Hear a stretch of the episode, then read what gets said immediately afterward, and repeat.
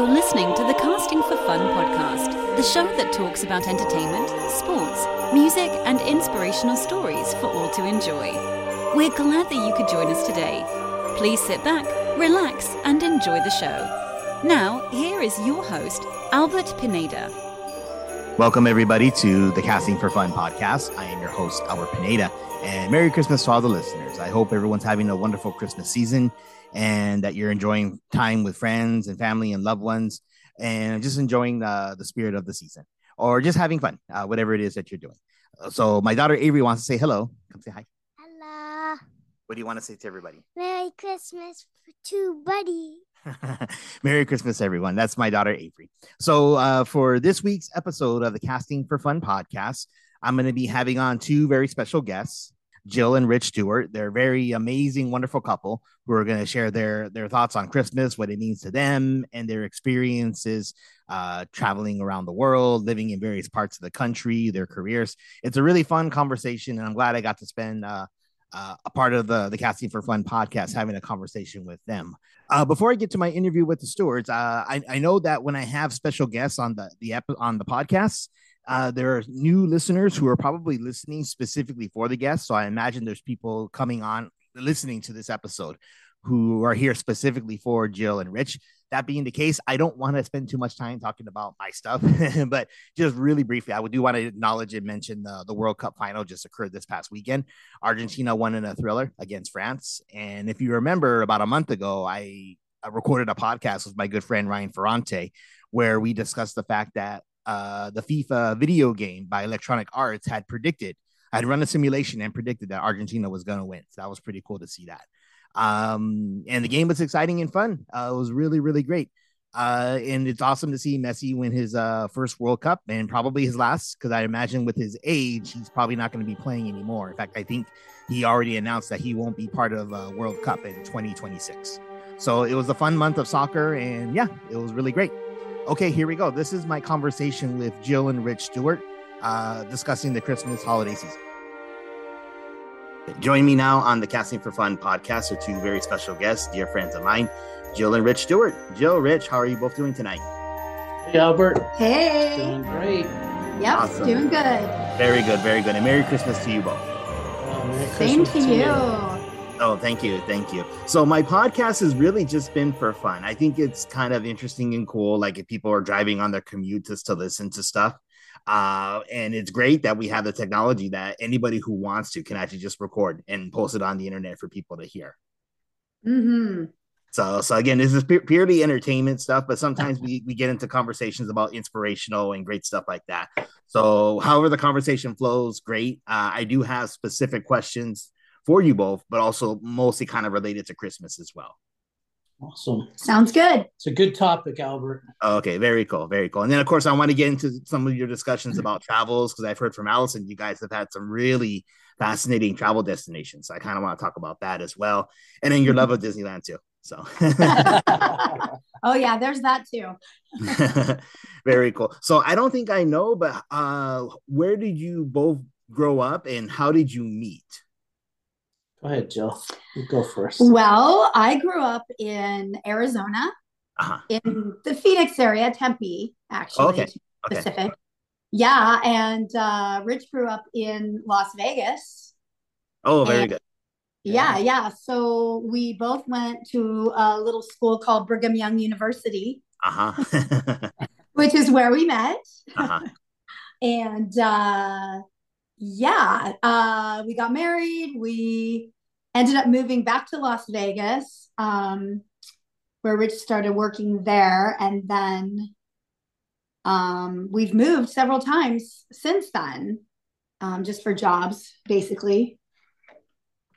Yeah, we moved. So we lived there for, I think, like 7 years. Mm-hmm. And then we had two kids when we moved. We moved to Louisiana. Mm-hmm. And we lived there for 20 years. But Jill was, I think when I moved there, she was 8 months pregnant. Yeah. And so she had the baby in Vegas and then 6 weeks later moved all the kids and her came out to Louisiana. So that was it. And then from there, we went to Pittsburgh, and then from Pittsburgh here to California. So we've been from one end of the country to the other. Oh, very cool. Very cool. Yeah. So you mentioned it was mostly because of work scenarios that was kind of taking you around the country, right? And if I'm not mistaken, Rich, you work in human resources for a company, and Jill, you're a personal trainer. Is that right? Yes. Yeah. Oh, okay. So can reflect a little more on how your careers have shaped you both as people, and if you have any Christmas-related stories to your respective careers. Yeah. So Jill keeps me in shape. She whips on me quite a bit as a personal trainer. That's not true. No, it's not true. She's hard to keep up with. But anyways, yeah. So no, my job. So yeah, in human resources. So when we lived in Vegas, I mean, I had a few jobs, you know, while we were waiting for Jill to graduate from college. And then we moved to Vegas, and I didn't really have a job. I had a degree in psychology. And so it was like, what are you going to do with that? And I think that's what Jill's dad said before we got married, like, how are you going to support her with a college psychology degree? I was like, I don't know. I'll figure out a way. So anyway, so when we moved there, I was delivering pizzas for Domino's. So did that for a while, and we were house sitting. And that's how we actually got back to Vegas after Jill graduated, was we house sat for, I think it was like 6 weeks. And we house sat for these people. They had turtles, so we had to take care of their turtles, and it was cool. It was fun. It was kind of strange, but we did that. And then I got a job at Caesar's Palace, actually. Oh, okay. In their HR department, and worked there for about 6 years, and then from there went to work for a hospital in Las Vegas, Sunrise Hospital. And worked there for about 6 months. And then somebody I had worked with before was doing consulting in Louisiana and called me and said, you need to come out here. There's this really cool Indian casino that they just opened, and they really need a good HR guy. So you should come out. And I was like, where is Louisiana? I don't even know where that is. So we kind of, didn't really want to go. But after a couple of, I guess, my friend calling me a couple of times and saying, no, seriously, you need to come out, came out, looked at the job. It was really an amazing opportunity. Jill was super excited about it. No, not true. Yeah. So, but she, being the awesome person she is, stuck with me, and out came all the kids, and we lived there for 20 years and really enjoyed ourselves, made some great friends, and learned a whole different culture in the South than we were used to being desert rats. So it was pretty fun. I mean, we had a really good time, lots of good friends, great food. It was just really an adventure, and we were far away from family. So, it was just us in a lot of ways, and the friends that we made while we were there. So pretty cool. Oh, very good. Very good. And what has your experiences been like then, Jill, for you being a personal trainer? Well, that is actually something that I started more recently. Oh, okay. So yeah. So I have always, since we got married, I've always been like an exercise instructor, like a group exercise instructor. Back in the day, it was aerobics, and then it's kind of changed over time. But everywhere we've lived, I've taught group exercise, but it wasn't until like about 4 years ago living here. Well, no, that's not even true. Not 4 years ago, less than that. Right before COVID, I actually started becoming interested in being a personal trainer. And then of course, COVID hit, which was a little devastating for the health club, industry.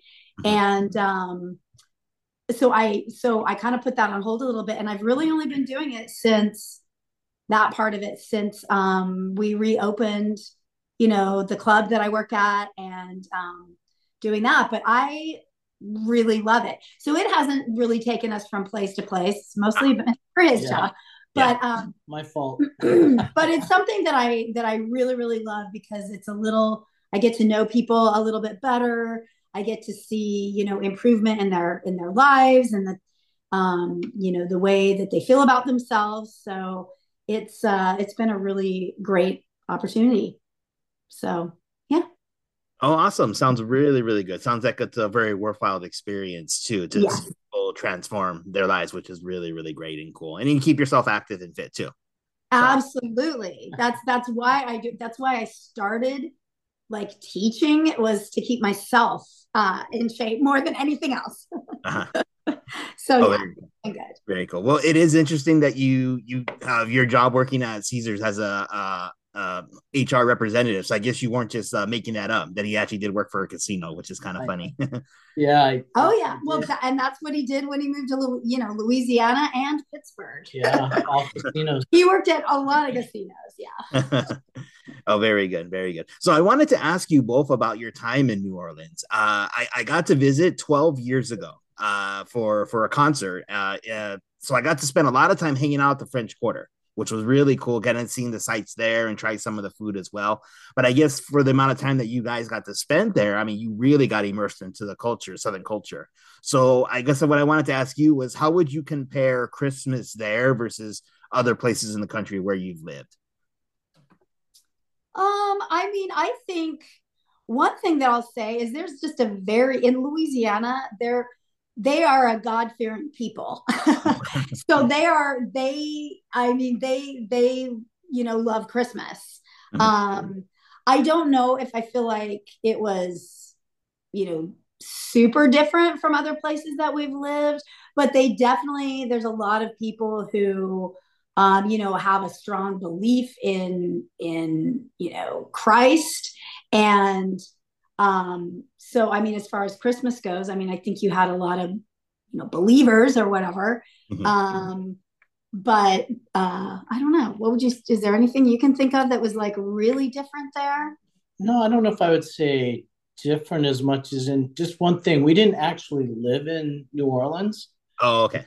We lived in a city called Lafayette, which is, I don't know what, an hour, 2 hours? 2 hours, 2 hours. Well, it was 2 hours of from New Orleans. It was about an hour west of Baton Rouge. But we did get to New Orleans quite a bit. Yeah, we did go quite a bit. Yeah. But I think, for me, Christmas was always just kind of a nice time. There's a lot of celebrations, lots of family activities. Friends got together. At church, we would do a lot of things there as a church group, and that was nice. But I think the neighborhoods, a lot of people just really celebrated, and you really did feel the spirit of Christmas, if you will, there. So that made it fun. It was great for the kids, I think.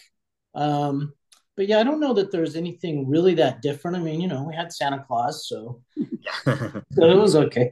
But no, It was just a nice family time. And I think that was just sort of the South for me, is it was really family friendly where we lived. And people just kind of took care of each other. So it was really cool that way. Oh, okay. Very good. Very good. Was there any particular cuisines that you really enjoyed then? When I was there, I got to try Cajun jambalaya, and I thought was really excellent. Yes. And then even just your basic fried chicken, anywhere you can get fried chicken, which is really oh, yeah. Yeah. Well, definitely the big thing I think for us, and we noticed this right away when we got there. I mean, gumbo was just huge. And I mean, Rich actually learned how to make gumbo there. So he makes a really good gumbo now. Oh, awesome. Yes. Next time he makes some, we'll have to give you some. Yeah, we'll have to give you some so you can try it. But oh, perfect. That'd be great. And the funny thing is that the men were really into the cooking there, which I really liked that. The men liked it. Yeah. Yeah. And they would do that. They were really proud of their gumbo and their jambalaya and all of that kind of stuff. Like they really got into the cooking, and these little Cajun men were the ones that, taught him how to make it. So yeah, that was kind of cool. So I got to tell you a story about this because, I remember when we had been down there and I met this guy, this Cajun guy, last name is Broussard, and became really good friends with him and his family. But he invited me to go out to his camp. And I'd been living down there not very long in Louisiana. So he says, hey, we're going to go out to the camp. Would you like to go? So I'm thinking, oh, cool. We're going to go camping. So I went to the store. I bought a sleeping pad. I got all this camping gear, loaded my pack up. And then, of course, it's tons of marsh out there. So he's like, we'll be camping out, or we're going to the camp out in the marsh. And so we went after work. We got out there. It was really late. It was like a 3-hour drive. I'm like, where are we going? And we got out there and we park, and there's this big sand dune. And he's like, we have to go over this sand dune. And I'm thinking, man, where is this camp? So we hiked up through this. It was real dark. We hiked over this hill, and there was this massive like house up on stilts with electricity and everything out in the middle of nowhere. Oh. We went inside, and they had electricity, and there was a big screen TV. They had the air conditioner on. And I mean, you looked around and it was like, where do they even get power? But when you go to Louisiana and you go out to these, what they call camps, they're like big old houses, and they just, and you walk in, and what Jill was saying about the Cajun men do the cooking. So you go to these camps, and these guys are out there, these old Cajun guys, and they're making like jambalaya. They got gumbo going. You go out and you frying up fish. So you get, you know, the running jug lines, and then you have fresh fish, and you fry it fresh and eat it right out of the fryer. And you crab, and you do all this stuff. And the food, I mean, there is like no comparison. It is like so awesome. But it was pretty funny. I thought we were actually going camping. I had brought my backpack and thought we were going to hike into a camp somewhere. They kind of made fun of me when I got into the house that was the camp. And they're like, what is all that for? Like, I don't know. I just thought we were going camping. So they made fun of me for a while for that one. But oh, that's really cool. Yeah. Very nice. Very nice. You know, it's kind of funny going to what you had mentioned, Jill, about the Cajun men. My impression was that the Southern men were very chivalrous and, you know, very gentlemanly, I guess, as it were. Maybe putting the rest of us to shame. So the fact that they do know how to cook very exquisite meals. So that is a pretty cool thing. Yeah, absolutely. Mm-hmm. Very nice. So I wanted to ask you about travel destinations. So as you mentioned, you've gotten to live in various parts of the United States, but you've also got to visit some pretty awesome locations in Europe, from what I heard from Allison, including, I guess, Budapest and Prague. Was that right? So yes. Can you explain some of your experiences traveling to Europe, and what were some of your favorite destinations and experiences there? Hands down, Prague is my favorite place so far that I've been. Yeah, and I mean, I've had a few travels even before I met him to Europe. Uh-huh. But that it was just like magical. You know, you said something about Disneyland earlier. Uh-huh. And I'm like, it's kind of like Disneyland. It's magical. It's just everywhere you turn your head, it's just, oh, I need a picture of that. I need a picture of that. It's just the architecture, the colors, the I don't know. Everything about it. And the food actually there was really good too.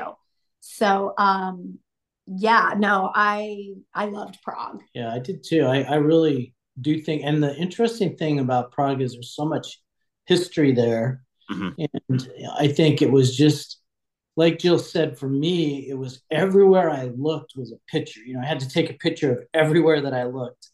Didn't matter if I was just turning a quarter of a turn. I was like, oh, I got to have a picture of that. Oh, I got to have a picture of that. So it's definitely someplace that I think, you know, as far as European trips go, I think it's fairly affordable compared to, we also went to Vienna, and we also went to Amsterdam. Oh, and right. So, you know, I really thought that Amsterdam would be like, that's where it was going to be so amazing. And it's absolutely beautiful, really cool place. But Prague is just something that you just don't see. I mean, you know, we think we have history in the U.S. because we go back to the 1800s or something. And then you go over there and you're like, wow, we have no history in the U.S. So it's just something that I think if people can do it, it's very interesting. I think the other thing that I really liked was we went to like we learned a lot about communism, and we learned a lot about sort of how it was with the Iron Curtain and Russia, the U.S. U.S.S.R. and just a lot of how that history was. And that was really fascinating to compare that to what we have in the U.S. And you kind of really get a different perspective. And so I think it just brings it back to you how blessed and lucky we are to live here. Just from a governing and just different things, as bad as it might seem, we're just really lucky. Oh, absolutely. Yeah. That it sounds very wonderful. Everything you've already described about the various countries you've gotten to visit. I'm not sure if you remember Shelly and Jane Strong, who were here in Upland with us a couple of years ago. Oh, yeah. Okay, they were guests of mine about a month ago, and they got to go to Paris, and they told me about their experiences in Paris. So from everyone who's been to Europe, any country in Europe, they've had just nothing but wonderful things to say. So I know Allison would probably love to take me someday because I've never been.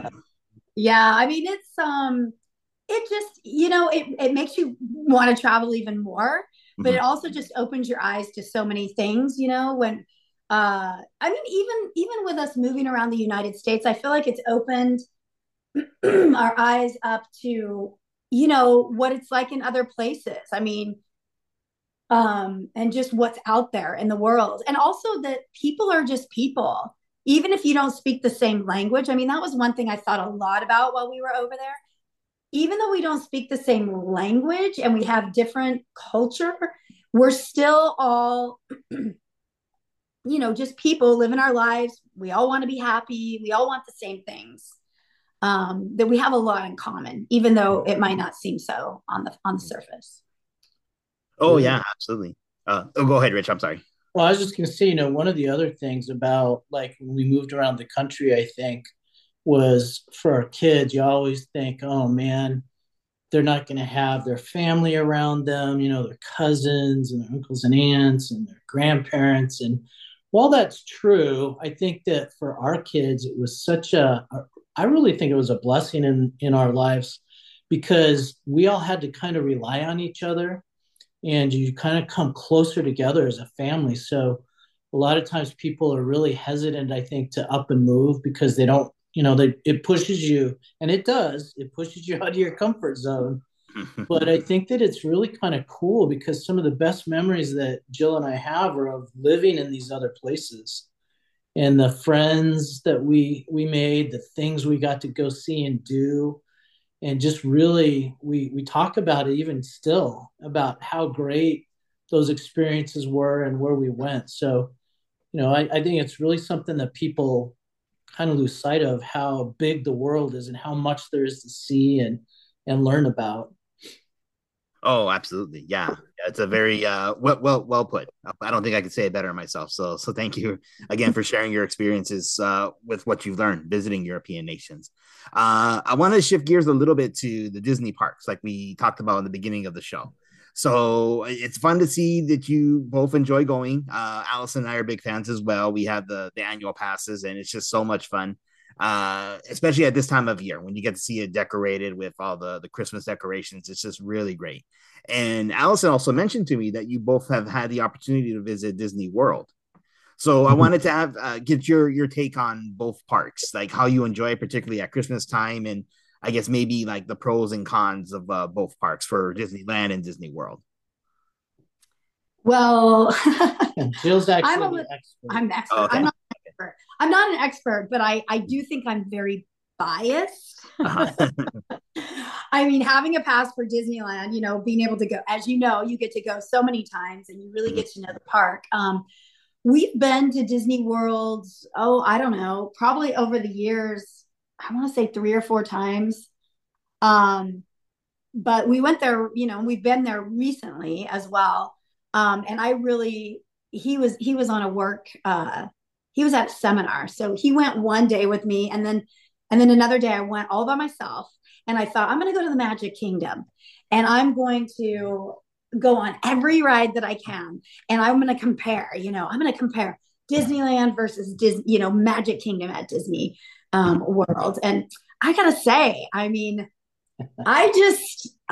Disneyland to me is just hands down the better of the two. But like you said, there's pros and there's cons. So while Disney World is giant and they have all these different parks, So there is a lot to do. And there are some things there that we don't have here. If you're trying to go and fit a lot of things in, I mean, you have to, I mean, obviously you have to stay for days and days because it's really hard to like jump back and forth between parks. Mm-hmm. It's really hard to do that. And because of that, I feel like you can kind of go to one park per day. And when you only go to one park, you're only getting a fraction of what you would get if you went to Disneyland and California Adventure, because everything's so close together and it's in both of the parks. Does that make sense? Yeah, it absolutely does. Yeah. Yeah. Yeah. So, I mean, so there's that.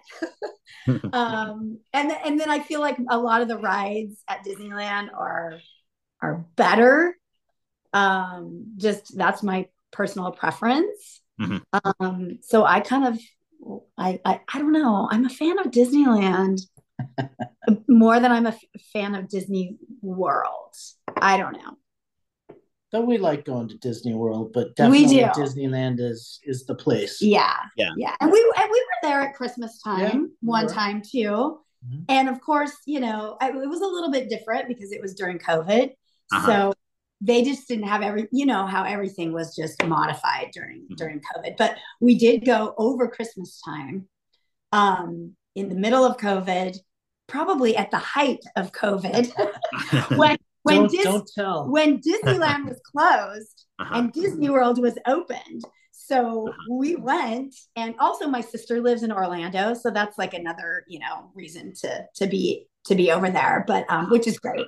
Yeah. But, and I mean, things were a little different because it was COVID or whatever, but they still, you know, the decorations, the whole being there at Christmas time was amazing. Just like it is here. It's just, you know, it just puts you into the Christmas spirit for sure. I love it.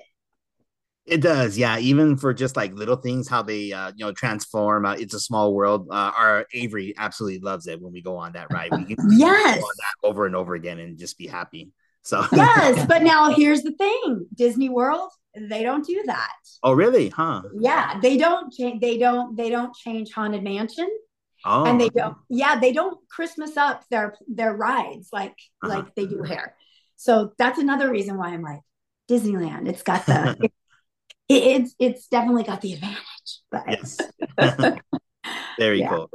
So I guess kind of random question for you, Rich. Do you have a favorite ride at Disneyland? One that you particularly enjoy going on?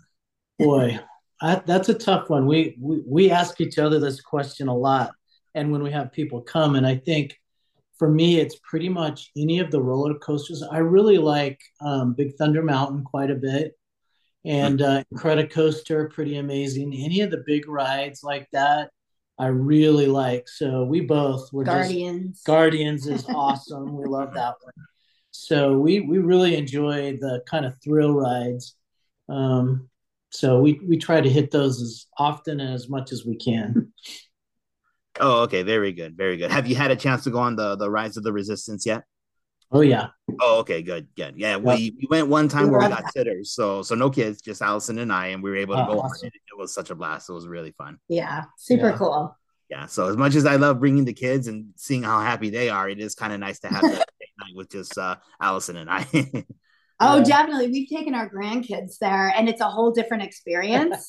We love it because it's fun to see them so excited. But at the same time, when we go alone, man, we just run in there and hit. We get on all kinds of rides because it's, you know, much faster. Yeah. So we'll give you another Disney story. So when we were over, because my company that I work for now is based in Tokyo. So we had gone over there. So we'd gone over there for a business meeting, and Jill came with me. And so, of course, you know, Disneyland, Tokyo Disneyland. So we weren't planning on that. But we got there and they had a typhoon. And so we were stuck there for like 9 days and we couldn't get out. Oh, no. But, you know, after it passed, everything opened back up. So we went to Disney Sea. So we're like two little kids because we're there. And we're like freaking out. We're like, we're in Tokyo. We went to Disneyland. What the heck? How is this even possible? So they do a rope drop.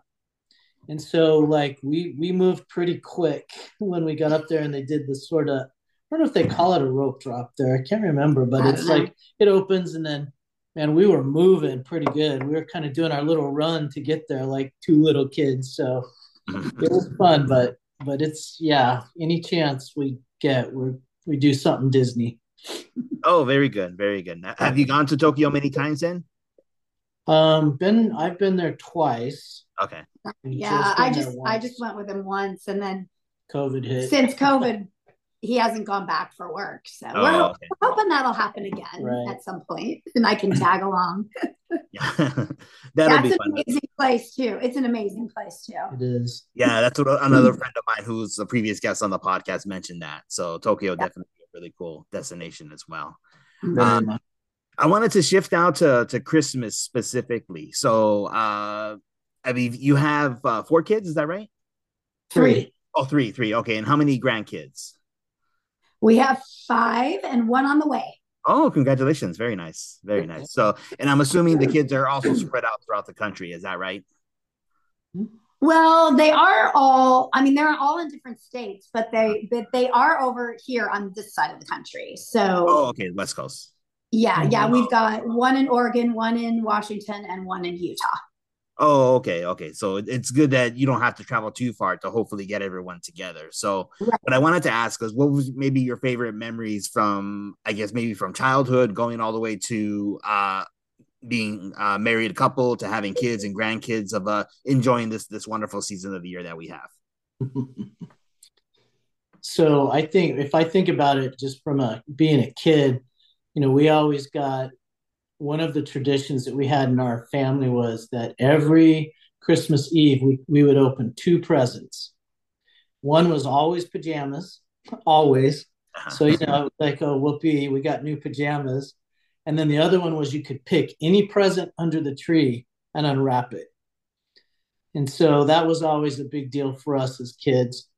And that's kind of from a kid standpoint, what I remember probably the most. We did a lot of other things, I guess, but that's what I remember the most as a kid. What about you? Yeah. And as a kid, one of the things that we used to do, I used to do with my mom and my sister. I mean, I had 2 brothers and of course my dad too, but I don't know. There was specifically my mom and my sister and I, we always picked somebody to do the 12 days of Christmas too.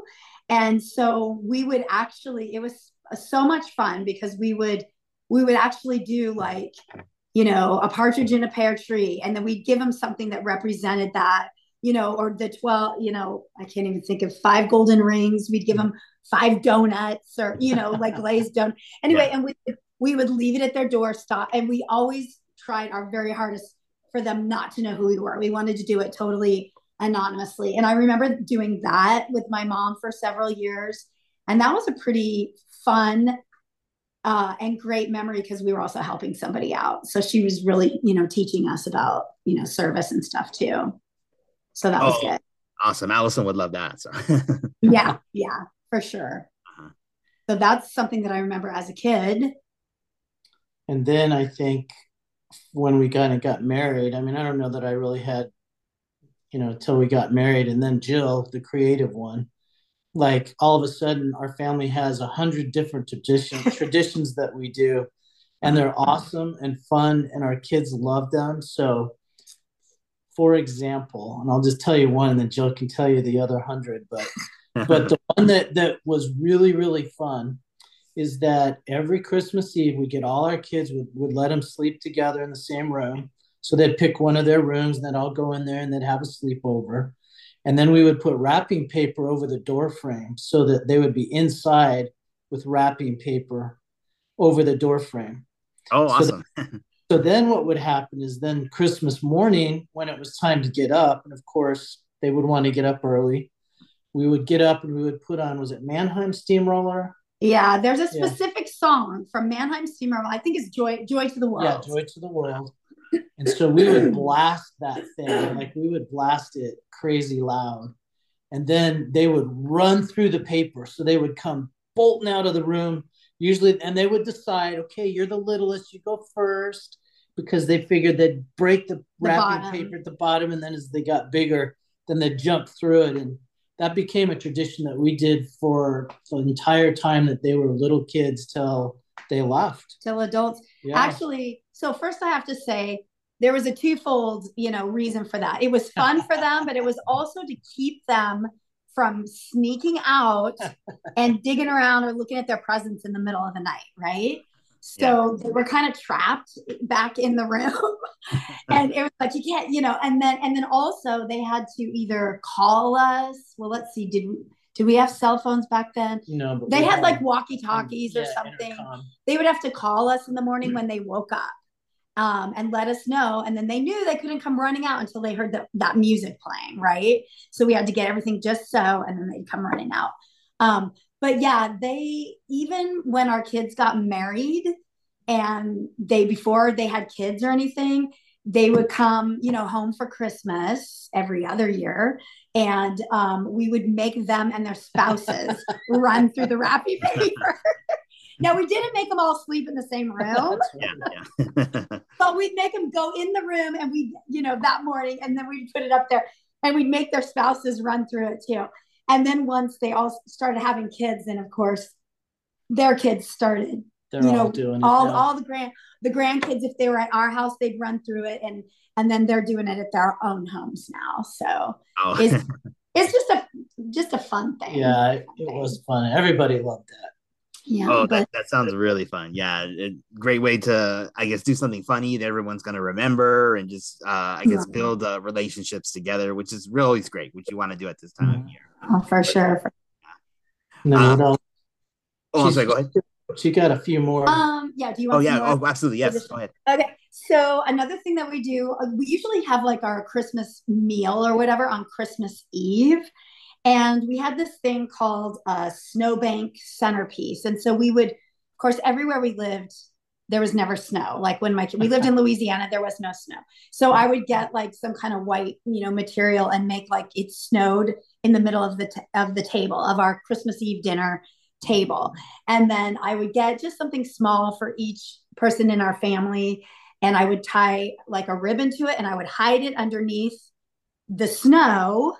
And they would each have a ribbon going to their plate. And so before we'd start eating, we would just do this big 1, 2, 3, and they would pull their string and the snow would go flying and they would have their like little, I don't know, just fun little, it's kind of like a little gift, but something, you know, kind of small and, you know, cheaper or whatever. And that's, you know, something that we do whenever we're together still too, just another like little, you know, fun thing. But here's something that's a little more, again, service oriented or whatever that I tried to do with my kids. We have, when they were little, we started out doing it and we kind of stopped after a while, but I had this star. It was a gold star and it was like on a stick. So it kind of looked like a wand. And what we would do is we'd say, this is a star. And what it's for is, you know, somebody starts out with it and you go and you do some kind of sneaky service thing for somebody else in the family. So like, you know, I might go in and make somebody's bed for them. And then I would leave the star, you know, on their pillow. And then they, you know, they'd see it and they'd be like, oh, you know, that's great. You did something for me. And now I have to go do something for somebody else, and then leave the star there and kind of passing it throughout the family. Just so we kind of felt that, you know, that goodwill towards each other, I guess, at Christmas time. Oh, wonderful. That's really, really cool. Very, very special and really great. Mm-hmm. I had a kind of a random question, but it's still related to Christmas. So 2 weeks ago, I got to speak with one of my good friends about Christmas movies, which I'm assuming you guys enjoy as well. Do you have some of your favorites that you like to mention? And then I guess maybe some of the non-traditional or the movies that are maybe like they take place at Christmas time, but maybe don't necessarily have Christmas themes. Would you consider them to be Christmas movies as well? Like something like Gremlins or Batman Returns or Die Hard? Not Die Hard. I know there's a debate on Die Hard. Yeah, it's a Christmas movie, but I'm like, no, it's not. Yes. Anyway. Well, as far as like family, like I will say that our family was very much so into, we have certain family movies that we like. In fact, we have created sort of a little mini, you know, movie theater here at our house. And we have posters up on our wall. Oh, awesome. That, yeah. That kind of like movies that mean something to our family. Uh-huh. I would say probably when it comes to Christmas time, the one that meant the most was probably A Christmas Story. That's actually Christmassy. Uh-huh. Was A Christmas Story. Our oldest daughter now hates that movie. The reason, let me tell you the reason why. Because you know the part in A Christmas Story where the kid gets his tongue stuck to the the icy pole out on the playground. Mm-hmm. Well, she decided one day when she was a kid, that's not real. You know, that's the movies. And she went into our freezer, which was one of those old freezers that would kind of get frosted over, right? Like one of the old kind that you had to defrost all the time. And she said, I'm going to lick that and show you that your tongue does not get stuck to ice like that. Uh-huh. So she did it and her tongue got stuck. So, yeah. And so she was traumatized by that. She now hates that movie. But we all think it's hilarious. So we, so that would be like an actual Christmas movie that I think sort of means something to our family, you know, growing, you mm-hmm. know, as they were growing up or whatever. Elf, our kids really enjoy. Yes. We always, when our kids got to a certain mm-hmm. age, we would always go to the movies on Christmas Day. Oh, good. That was another tradition, actually. Yeah. Well, and Thanksgiving Day. Yeah. We're weird like that. I mean, I'm like, we're probably the reason that people have to go to work at the movies and that it has to stay open on the days, which is really sad. But we love the movies and we would usually go. So sometimes a Christmas movie, something that seems like a Christmas movie to us, only seems that way because we saw it on Christmas Day, you know, as a family or something. But yeah, I don't know. Any other movies that come to mind? I can't think of any. I mean, no. There's one that I watch. He doesn't watch it with me, but one that I watch almost every Christmas because I don't know. It just reminds me of Christmas, and that's Little Women. Oh, okay. The newer one or the one from the 90s? Well, I used to watch the one from the 90s with Winona Ryder in it. Uh-huh. That was the one I would repeatedly watch. But uh-huh. I actually like the new one a lot too. But I haven't been watching that one the last few Christmases. So I don't know. Anyway, it's not really a Christmas movie, but it reminds me of Christmas. Oh, okay. Well, I mean, the conclusion that my friend and I came to is that if you enjoy it and it's fun, watch it any time of year. My sister likes to watch Elf in the summertime, so. Oh yeah. Why not? Very good. Well, that was pretty much all the talking points that I had tonight. Jill, Rich, did you have anything else you wanted to mention or discuss with either travels or work related or anything related to Christmas with your family? Just that it's I think, you know, overall, it's such a great time. And I think at least for me, as I've gotten older and as I've it seems like I get sucked into the work a little too much. Mm-hmm. And you kind of lose that exciting time when your kids are sort of out of the house. Christmas is really different. And so I think you have to really focus on, and with like real intention, you have to think about what you're going to do. And what you want to do and how you stay in that Christmas spirit. And I think one thing that you know, Jill does that has really kind of rubbed off on me is we listen to Christmas songs on the radio, that Coast 103.5. They just play Christmas songs. That's all they play. Mm-hmm. And I am like a total kind of grunge rock kind of guy. That's like what I listen to. Uh-huh. But during the Christmas season, I put that aside and I just listen to Christmas music. And so it's kind of fun and it kind of helps you sort of stay in that Christmas spirit. And so I don't know, that's something else that I think is as I've gotten older, I really find I have to work harder to really enjoy the Christmas season. Not that I dislike it, but it just, you kind of loses some of its magic because of you know, you don't have the kids around as much. So right. It's really like, I mean, we're going to be going to our daughter's house. I'm so excited because then you get back into it, the kids and their just energy and stuff. So I think it's, we got to really find a way to make Christmas special. And we try to still do, not always good at it, but we try to keep, you know, do things that are Christmassy, even though we don't have the kids here at home. Yeah. You know, like make an effort to be like, okay, we're going to go see some Christmas lights. You know, we're going to go, you know, because you don't have the kids, you know, excitement about it. But I still love, I mean, we're still like kids, right? Well, that's true. I mean, we're old kids. Yeah. But obviously we like Disneyland. So, but you know, we set time aside to make sure that we do some Christmassy things, just to remember, you know, that Christmas, get that Christmas spirit and remember, you know, what Christmas is all about. So. Yeah. Oh yeah. Yeah, absolutely. Absolutely. It's wonderful to see you guys making the efforts to do that. And then also for you to open up your home for guests that just have a party and have fun, which again is a really great thing to do. Like, you know, just get together with family and friends and just have fun and laugh, play games, and then do what we can to help others who need help too. So I definitely love this time of year, and I think it's been really great for Allison and I to have kids. We're, I guess, probably another 20 years or so until both kids are out of the house, but but again, maybe 30. Yeah, you never know. Sometimes they never leave. No. That's true. But it's been wonderful, and for me, and it's been, I'm assuming, wonderful for you guys as well to be parents and grandparents, and just to enjoy the Christmas season and to reflect on our Savior and everything that comes with as well. So absolutely. Mm-hmm. Oh, very cool. Well, Jill, Rich, thank you so much for giving me your time tonight. I hope you both have a very Merry Christmas. Enjoy your time with family, and thank you for joining me on this podcast.